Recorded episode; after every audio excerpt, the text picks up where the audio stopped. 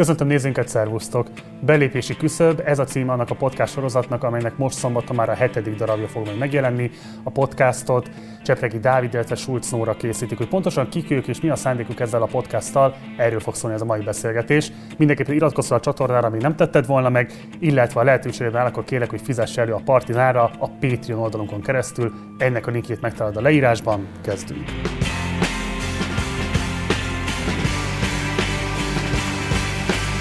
Akkor nagy szeretettel köszöntöm a stúdióban Nórát és Dávidot, szervusztok! Köszönöm.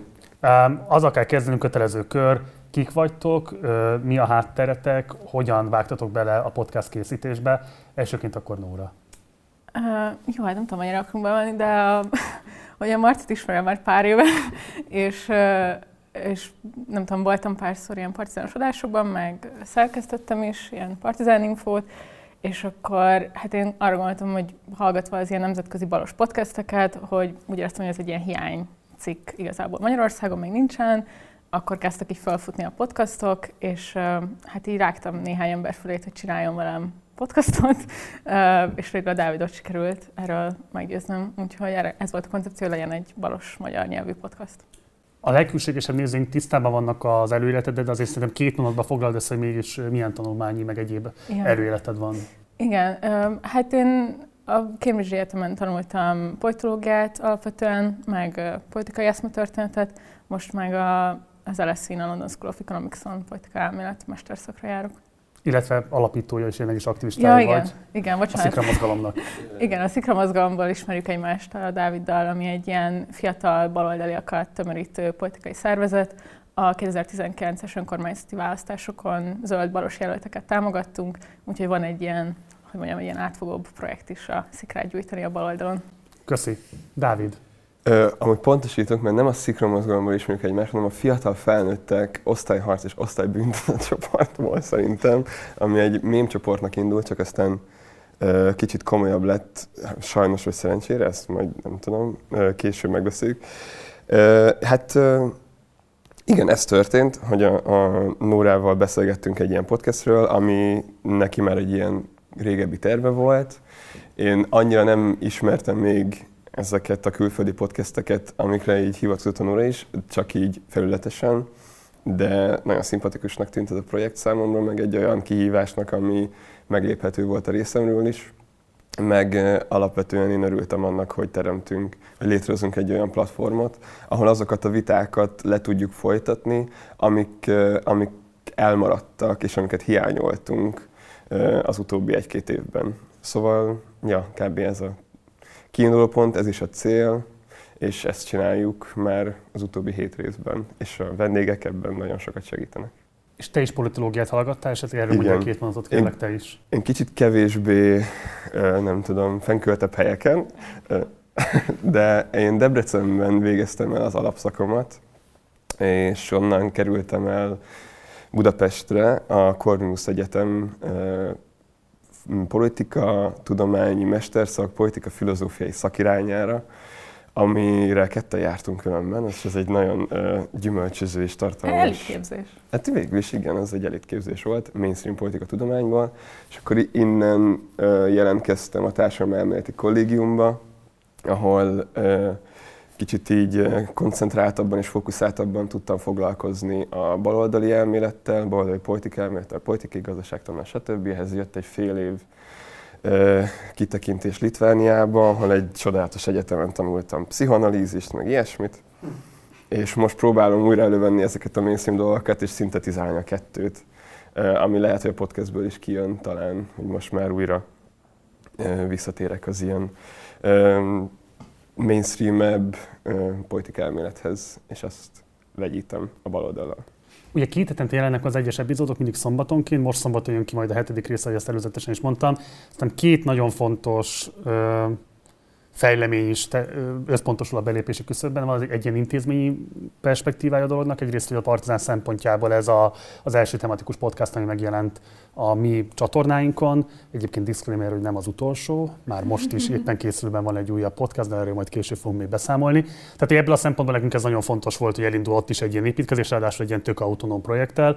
A másik, ami meg részben szintén intézményes, de részben meg nekem személyesen is fontos, hogy ugye a ti személyetekben egy olyan új aktivista generáció, akadémikus aktivista generációnak a tagjait láthatjuk, akik ugye a 2010 utáni időszakban szerezték a politikai szocializációjukat, részben mentesek is azoktól a 2000-es évek ilyen PTSD jellegű, ilyen globkrit mozgalomban szerzett traumáitól, Milyen amelyek... PTSD? Hát, hogy ugye azért azt láthatjuk, hogy akik a 2000-es években szocializálódtak ezekben a különböző rendszerkritikus mozgalmakban, csoportosulásokban, azok azért a mai napig hordozzák ennek a, a, a jegyeit, és ezt nem én mondom, hanem ezt ők maguk ez, ebben a stúdióban is beszámolnak róla, meg személyesen is beszámolnak róla. Tehát ebből a szempontból a ti generációtok azok valószínűleg ezektől részben mentes, részben lehet, hogy másfajta traumákat szerzett, és majd fogja ezeket tíz év múlva PTSD-ként hordozni magában.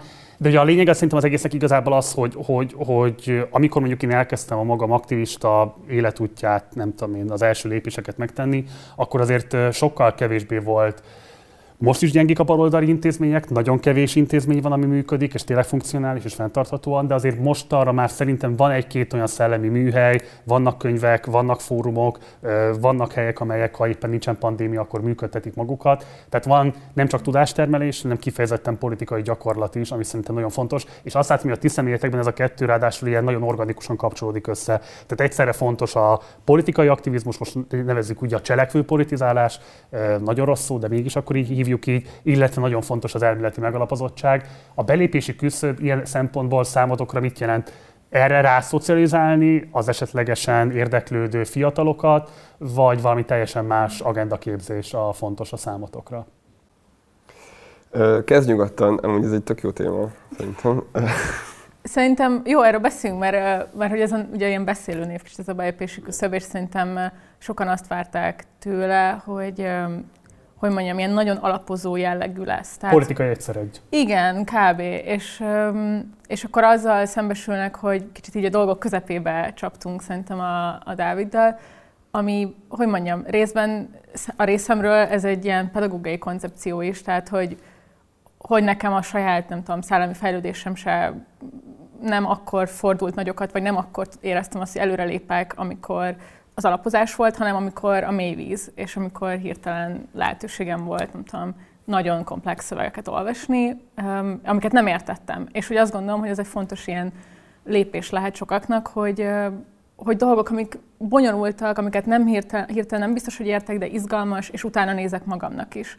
Tehát, hogy ilyen szempontból a belépési küszöb szerintem um, popularizálni is szeretne, másrészt viszont csak így felvillantani dolgokat, mert ez mindenkinek azért a személyes útja is szerintem valamennyire az, hogy hogyan, uh, milyen baloldaliba válik, vagy hogyan kerül ennek a részévé. Másrészt meg kicsit egy ilyen fricska, mert nekem az egyik legirritálóbb dolog az ilyen kortás fiatal baloldalon, amikor arról beszélünk, hogy, hogy magas a belépési küszöbe dolgoknak, tehát, hogy elhangzik egy szó, amit lehet, hogy meg kell néznem, hogy mit jelent, és akkor az már nem eléggé baloldali. Tehát, hogy ez például, nem tudom, a TGM-et folyton ezzel, ezzel hogy mennyire elitista, hogy bonyolult szavakat használ. Hát szóval, hogy könyörgöm, tehát, hogy, hogy mindenkinek ott van már a Google a zsebébe, ezek nem olyan... Kiz... E, szóval mindegy, engem mindig ez zavart, hogy, hogy ezt gondoljuk, hogy, hogy magas a belépési küszöb, és kicsit ezt, ezt akartam, azt hiszem így kicsit kifigurázni hmm. valamelyik.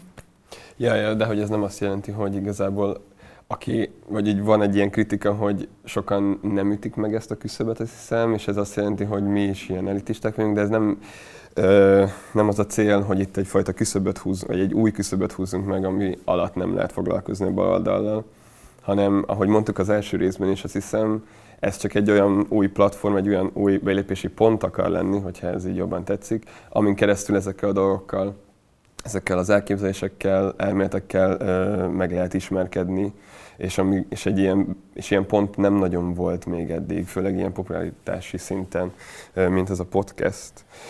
Ö, az, hogy ö, az ilyen elmélet és gyakorlat ö, kérdésében ez a podcast milyen funkciót tölt be, azt igazából már elmondtam, hiszem, hogy, hogy szerintem maga a platformadása annak, hogy olyan témákról beszéljünk, amik kommentviharokba jönnek fel talán, és hogy a kommentekben ezeket a témákat, mint az, hogy most a, hogy pont az, hogy a TGM elitiste, vagy hogy a populizmussal most mi újság, vagy hogy az értelmiség az beszélhet-e, vagy használhat-e olyan fogalmakat, amik nem tudom, külföldi eredetűek, vagy nem. Ezeket komment folyamokban így általában hogy elő szokták venni, aminek általában csak sértődés a vége, meg szalámizgatás, meg ilyesmi, és hogy ezeket akarjuk kicsit élőbeszédben, vendégekkel így átrágni.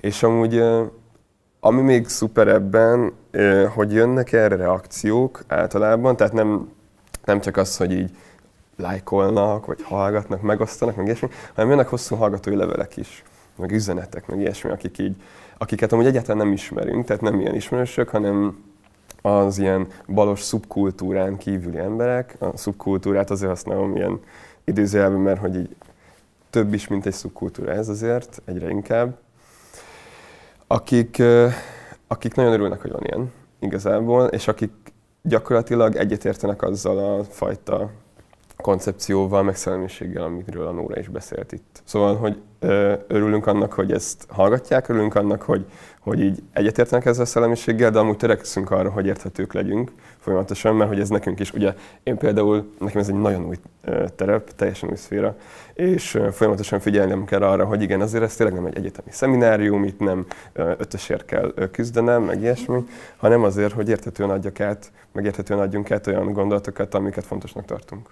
Ez szerintem egy borzasztó fontos kérdés, mert egyrésztről szerintem is így nagyon fontos azt kimondani, hogy vannak dolgok, amiket nem lehet a végtelenségig szimplifikálni. Tehát egyszerűen van az, hogy, hogy bizonyos gondolatoknak az összetettsége az hozzájárul az, hogy a gondolat maga az milyen.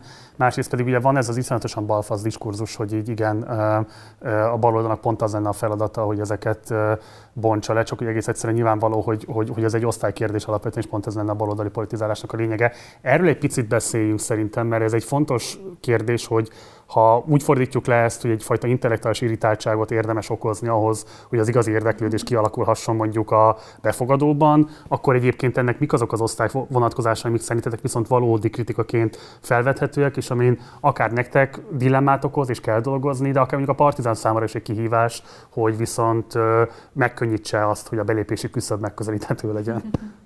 Én uh, szívesen elkezdek válaszolni. Jaj, bocsánat. Uh, itt alapvetően van egy ilyen kritika, vagy egy ilyen elvárás, hogy akkor a belépési küszöb az legyen egy ilyen agitprop műsor, ami megszólít, megszólítja a munkásosztályt, a proletariátust, a, ugye a vidékieket, mert ez is egy ilyen, vagy sokszor homogén egy ilyen, csoport. Igen, igen, sokszor egyrészt homogén csoportként van prezentálva, másrészt... mert mindketten vidékiek vagytok. Én nem ott nőttem fel, de igen. Én ott nőttem fel nagy részt, igen. Úgyhogy nem tudom, nem, lehet, hogy engem megszólítana a belépési küszöb, de ugye nem lehet tudni, mert én csinálom. szóval, hol tartottam? Ja igen, hogy nem tudom, nem olyan keretek között csináljuk ezt, amelyek, amelyek a keretek ugye nem terjednek ki egy ilyen óri, tehát nem egy, nem egy közszolgálati televízión kísérletezünk ezzel a módszer, hanem alapvetően a Partizánnak is van egyfajta elérése, ugye meg mi ráadásul csak Spotify-on vagyunk fent, Youtube-on nem hallgatható egyelőre a belépési küszöb, ami szintén egy ilyen szűkebb szelet a tortából, és ezek az emberek, akiket nekünk megszólít, meg kellene szólítani, legalábbis az elvárás szerint, ezek valójában nem is találnak meg minket, tehát hogy így nem hiszem, hogy így itt kell megfogni a problémát, nem hiszem, hogy akkor, hogyha egy ilyen alapozót csinálnak, akkor könnyebben, népszerűbben, vagy könnyebben eljutna ez a termék végtére is azok az emberekhez, akikről itt általában a kritika beszél. Szóval igen, ezen, ezen dolgozni kell, de hogy de hogy egy, nem egy ilyen podcastnak a feladata szerintem az, hogy ezeket a társadalmi rétegeket megszólítsa és mobilizálja ö, elsődlegesen, hanem pont, én inkább pont abban a szervezői munkában látom ezt a potenciált, amit ö, mi is próbálgatunk csinálni a szikrával. Még ehhez én annyit tennék hozzá, hogy szerintem bizonyos szempontból nem is a szavak bonyolultsága számít meg az ilyesmi, hanem a hangulat. Tehát, hogy, mm. hogy amiben én viszont szeretném, hogy mm. nagyon hozzáférhető legyen a belépési küszöb, hogy ez egy ilyen kedves baloldaliság bizonyos szempontból. Tehát, hogy miközben nagyon sokan mondjuk akár fölmennek az internetre, és azt látják, hogy mindenki vitatkozik mindenkivel cikkekben, kommentekben, hogy egy ilyen nem tudom, pikírt, meg egymást fúró izé, tud lenni nagyon sokszor. Elvtársiasság nélküli. Hát igen, vagy hogy igen, tehát hogy az elvtársi szeretet nincs, az elvtársi kritika az van. Szóval ilyen szempontból azt én eddig, az adás, eddig adásukban, amit én szeretek, amikor vendégeink voltak, hogy azt mondják, hogy nagyon szívesen jöttek, és hogy, hogy egy olyan balos beszélgetési hely, ami, ami ilyen szempontból kellemes, és nem leleplezni próbáljuk egymást, és nem fúrni, és a többi, és szerintem ez is a hozzáférhetőségnek egy fontos eleme, hogy milyen hangulatú. Igazából. Ez szerintem borzasztó fontos, meg ez egy alapvető politikai kérdés szerintem is.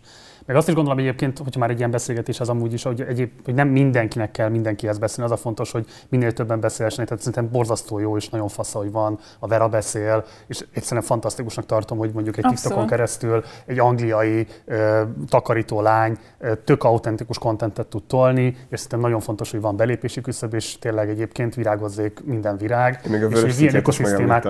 Hogy? Még a vörös szitját is megemlítem. Vörös szitja, igen, bocsánat, bocsánat, bocsánat, bocsánat. Back off, back. Vörös szitja. Igen, igen. És akkor most itt be is fejezem, mert valószínűleg már csak olyan... Ö, nem, nem, nem, nem tudnék egy igazán védhető felsorolást hozni, majd most igen. valószínűleg sokakat kihagyunk, és éppen ezért tényleg helyezzük is be. De, a lényeg az, hogy épül egy balos ökoszisztéma, és szerintem ez borzasztóan fontos. De most azoknak a nézőnek, akik nem találkoztak volna, még csak most találkoznak esetleg először magával a belépési küszöbben, és most már mondjuk kedvet szereztünk ahhoz, hogy becsatlakozzanak a hallgatóitok közé.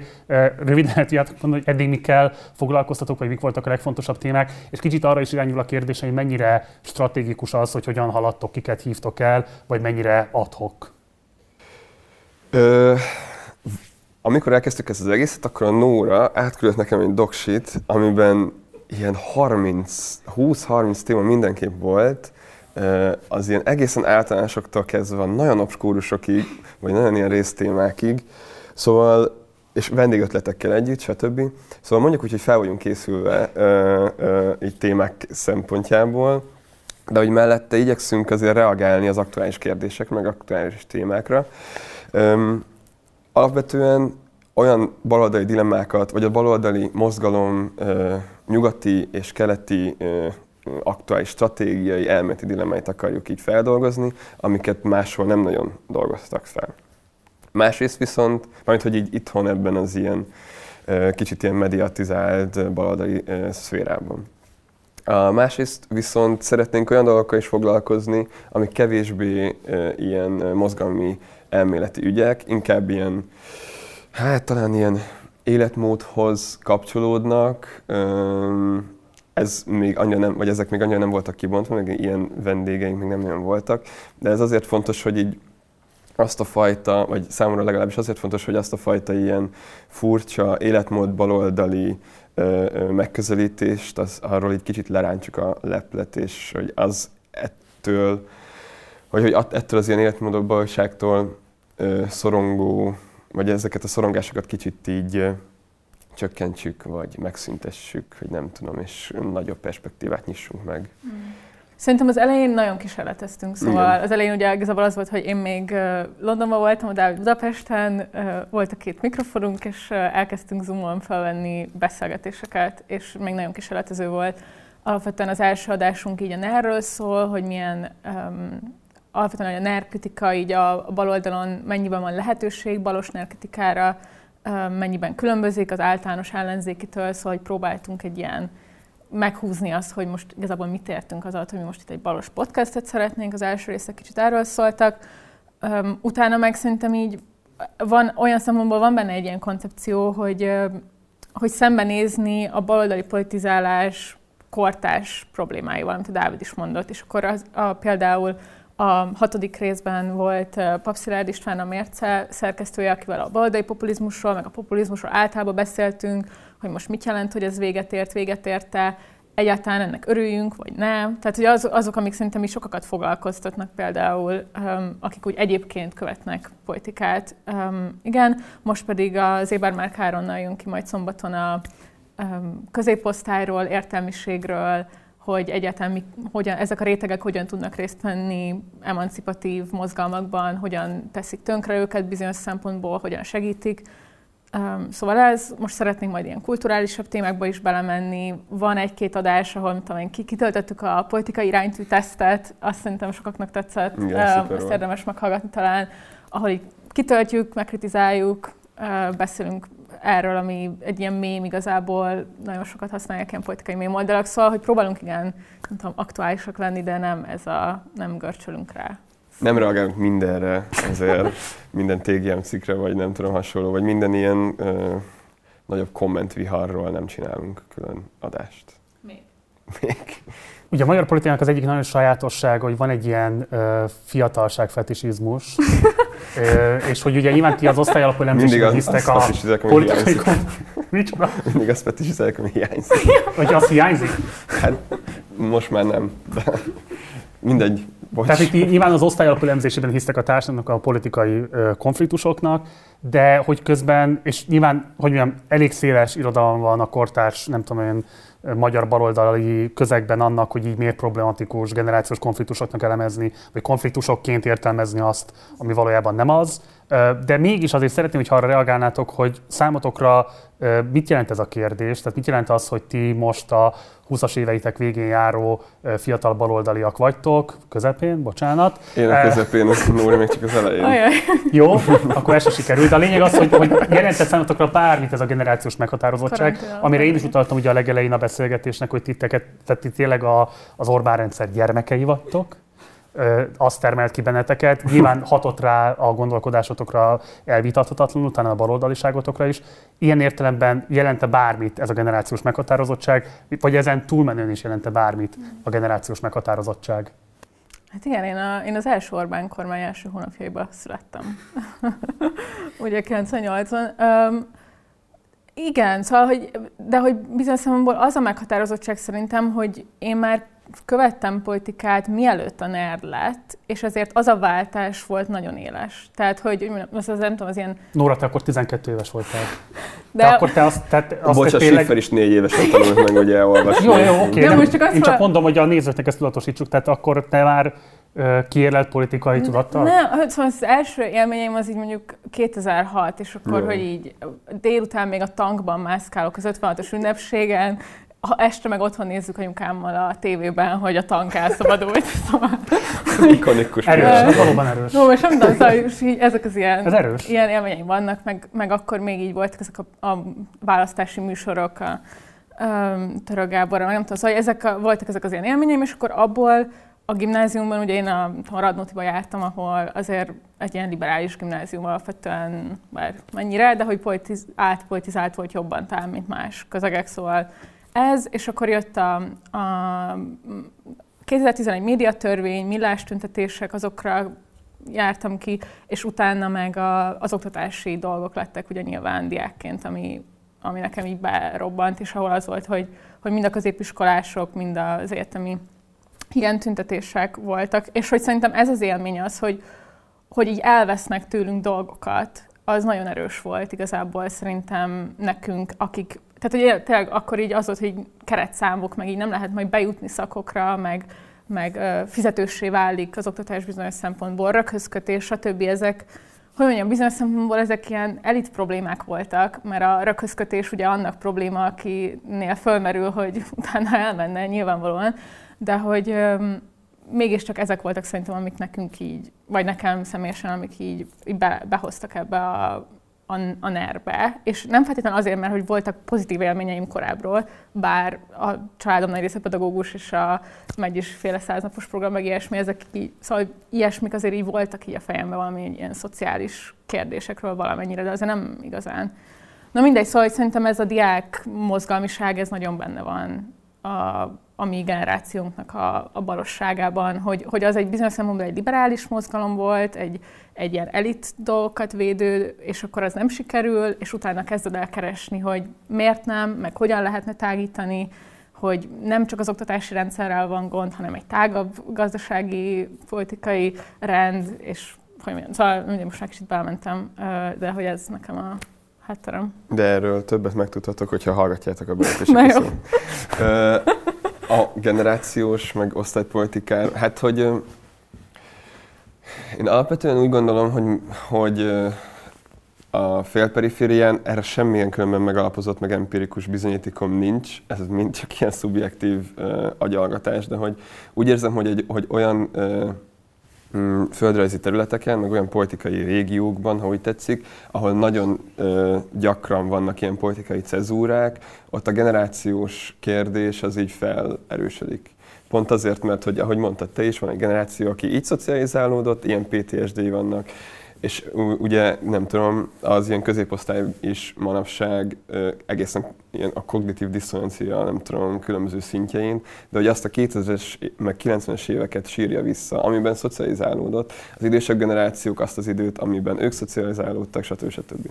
Ez ilyen nagyon vulgáris szinten szerintem, szerintem jelenti azt, hogy a társadalmi tudat az így meghatározott a generációk által, és amúgy ezt nem érdemes szerintem ignorálni, viszont fontos kritizálni, tehát a politika csinálás során így erre folyamatosan reflektálni kell, hogy, hogy ez, ezek ilyen áldilemmák, stb., de hogy amikor elkezdett csinálni a politikát, vagy elkezdesz ezekről beszélni, akkor szerintem az egy rossz hozzáállás, hogyha ezeket eltagadod, vagy adott esetben degradálod, vagy lenézed.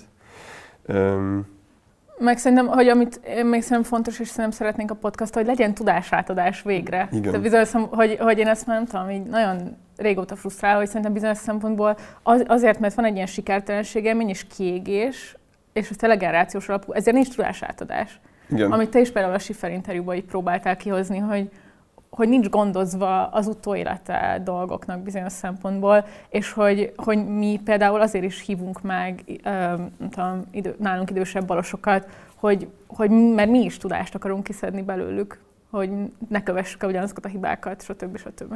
Hát meg ilyen viszonyítási alapot adnak. Tehát ugyanez, amit mondtál, hogy én is azt éreztem, mikor így elkezdtem jobban mozogni ebben a közegben, hogy így ez milyen kicsi, meg hogy így valójában nincsen nagy hatása, stb. És aztán a Szali Erzsébet, meg az ilyen idősebb arcok, akik már lehet, hogy a rendszerváltáskor is baloldali politikát igyekeztek csinálni, ugye a senki földjén elmondják azt, hogy az utóbbi 20-30 évben sose volt ekkora valójában ez a valódi magyar baloldal, ez a, ez a szubkulturális baloldal, és, és ad egyfajta ilyen támpontot, hogy akkor végtére is mégsem a nulláról indulunk éppen.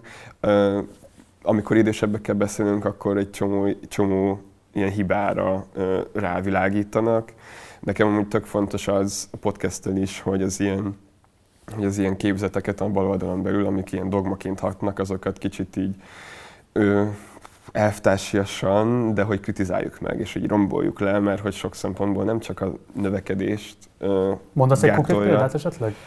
Hát maga a politika szerintem az ilyen legnagyobb ilyen ö, tabu vagy dogma, és nagyon furcsán értelmezi ez a közeg a politikát, a politika csinálás érted alatt, csak a nézőinek Igen, hát hogy ez ilyen nagy politikához igen, való. Tehát, hogy igen. a politika, amiatt, hogy van egy ilyen dekonstruálás annak, hogy nem csak a nagy politika politika, ezért bizonyos szempontból a nagy politika ebből kihullik, mint hogyha az már nem is lenne Igen. az. Tehát, hogy az állam, a politikai intézményrendszer, ez egy, úgy van kezelve, mint egy ilyen teljesen uh, sötét zóna. Ami csak megront. Tehát, hogy ha mi ez, ha közelmész, akkor elhasználod az egyetlen muníciódat, ami a morális tisztaságod. Tehát, hogy balosként, hogyha ez lenne az egyetlen dolog, amivel, igaz, amivel igazolni tudjuk a létezésünket, hogy, hogy mi az igazságosság, nem tudom micsoda, ezt nagyon sokan szeretik mondani, mint hogyha csak ez lenne, és hogyha hatalomhoz jutsz, akkor ezt biztosan elveszíted, ergo csak ellenzékbe lehet lenni, meg az ellenzék ellenzékének lenni. Ja, szóval, hogy ez a personalis politika, ez a személyes politikai, ez így egy ilyen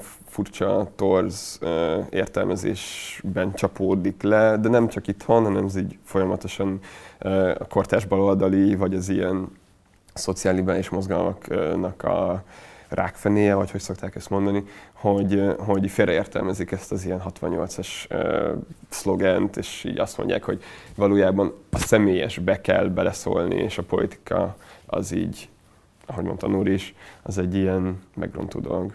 Szóval ez, a, ez az egyik ilyen nagy dogma, tabú, nem tudom, amit így döngettünk. Meddig tervezitek a belépési küszöböt, vagy úgy is kérdezhetném, hogy a kapitalizmus fog hamarabb véget érni, vagy a belépési küszöb? Hát a kapitalizmus, köz, rövid, hogy, hogy mondja? Hogy Igen, a, a szlogen, vagy a szignálunkban van egy tégelmidézet, hogy a kapitalizmus világméretű bukására nem látok rövid távon, nem lehetőségeket. Hát igen, tehát hogy erre erre is próbálunk reflektálni, hogy bizonyos szempontból a balos nosztalgia fontos, meg nem, tényleg vannak elemei, amiket hasznosítani kell, másrészt viszont egy olyan helyzetre kell adaptálni, ami nem egy forradalmi helyzet igazából, és hogy mondjam, én azt is a személyes perspektívámban az is benne, hogy a dolgok lehet, hogy csak rosszabbak lesznek. Mm. Uh, és, és ez benne van. És, hogy mondjam, a belépési küszöb bizonyos szempontból, nem tudom, a hobbink, a valami, amit, amit szeretünk csinálni, egy, egy olyan munka, ami azt gondolom, hogy lelkesít minket, és nem tudom, hogy ennél többnek kell lennie ezen a ponton. Hát amit így szoktunk ismételgetni egymás között is, ez a szlogen, hogy meghalt a baloldal, éljen a baloldal, és ez így azt jelenti, hogy én úgy legalábbis úgy értelmezem, hogy pont ez az, hogy nincs ez a forradalmi helyzet, nem tudom, nem áll mögöttünk egy több százezres milliós tagságú munkásmozgalom a saját pártjaival, stb., akik éppen készek elfoglalni a téli palotát, hanem azt se tudjuk, hogy most hol van a téli palota, azt se tudjuk, hogy pontosan kik keresik ezt, és hogy pont azért kell ezeket a dogmákat kicsit így ledöngetni, vagy pont azért kell ezeket a dogmákat így megkérdőlezni, hogy aztán egy valóban a társadalomban gyökerező, a valóságban gyökerező baloldali mozgalmat, politikát tudjunk csinálni, elengedve ezeket a, ezeket a láncokat, amiket a saját baloldali nosztalgiánk a láncol meg minket a saját. Igen, ezzel még küzdök én. A láncainkat oszthatjuk. Igen. Záró kérdés. Most szombaton jön ki az újabb rész. Mire számíthatnak a hallgatóitok, mivel ajánlanátok a mostani epizódot? Szerintem a mostani epizód azért nagyon érdekes, mert olyan emberrel beszélgettünk, Ébermár Káronnal, aki végignézte az elmúlt két-három évtized baloldali próbálkozásait, van egy értelmezése arról, hogy részben ezek miért nem voltak sikeresek, és um, aki meg régebb óta hallgat minket, annak meg azért lesz érdekes, mert ez, hogy mi értelmiségieskedünk, meg ilyesmi, erre próbálunk benne reflektálni, hogy mi az értelmiség szerepe, vagy mi lehet az értelmiség szerepe a mozgalomban. Úgyhogy uh, szerintem izgalmas lesz. Meg azt hiszem, ez lett az egyik ilyen legjobb, ilyen legholszomabb, legbarátságosabb beszélgetésünk most. Um, ami, amit még nem vágtam, vagy nem vágtunk meg, de nagyon várom, hogy megvágjunk. És uh, vicces lesz, kedves lesz, de hogy mellette nagyon tartalmas, és számomra ilyen gondolatébresztő beszélgetés volt. Úgyhogy, úgyhogy nagyon ajánljuk. Én ezt a mostani beszélgetést is el tudom mondani, egyébként ilyen túlzások nélkül többet kéne egyébként beszélgetnünk, valószínűleg több ilyen beszélgetést nem érdemes szerezni. Már csak azért is, mert egyébként nagyon sok aspektus nem tudtunk most rátérni, akár egyes adások kapcsán, akár a ti politikai szocializációtok kapcsán, meg szerintem van közösségi értéke is, vagy van benne tanulság, meg van benne elemezni való, de hát majd akkor gyertek vissza legközelebb, és akkor folytassuk majd ilyen körben is. Hát meg gyere! Igen, köszönjük a Partizánnak, hogy lehet a podcastunk, mert nyilván ti teszitek lehetővé. köszönjük. Nagyon köszönjük. Meg hát a nézőknek, akik ezt az egészet finanszírozzák. Pontosan. Köszönjük, hogy itt voltatok, sok sikert hozzá, továbbra is akkor belépési küszöb két hetenként szombatonként, Csepregi Dávid, illetve Schulz Nóra podcastja, és nem csak a Spotify, hanem az összes nagyobb podcast platformon hallgatható, tehát hogyha Google Podcaston, Apple Podcaston, meg a jó év tudja, hogy milyen podcastokon hallgatnád, megteheted, úgyhogy csak kövessétek és hallgassátok. Ez volt már a Partizán. Mindenképpen iratkozz fel a csatornára, ha még nem tetted volna meg, ha pedig lehetőségedben áll, akkor kérlek, hogy szállj be a finanszírozásunkba a Patreon oldalunkon keresztül. Ennek a linkét megtalálod a leírásban. Ha viszont nem szeretnéd a Patreonon keresztül támogatni a Partizánt, akkor van lehet egy bankszámlaszám, illetve egy PayPal elérhetőség is. Ezeken keresztül is várjuk az esetleges adományaitokat, előre is köszönjük. Van egy Facebook oldalunk, illetve egy Facebook csoportunk, és utóbbinak Partizán társalgó a címe. Oda is várjuk a becsatlakozásodat, és akkor tudunk vitatkozni az éppen aktuális témákról témákról. Instagramon Partizán Politika néven vagyunk megtalálhatóak, a podcast platformokat meg igazából már elmondtam. Munkatársaim nevében köszönöm szépen a figyelmed, hamarosan találkozunk, addig is, ciao.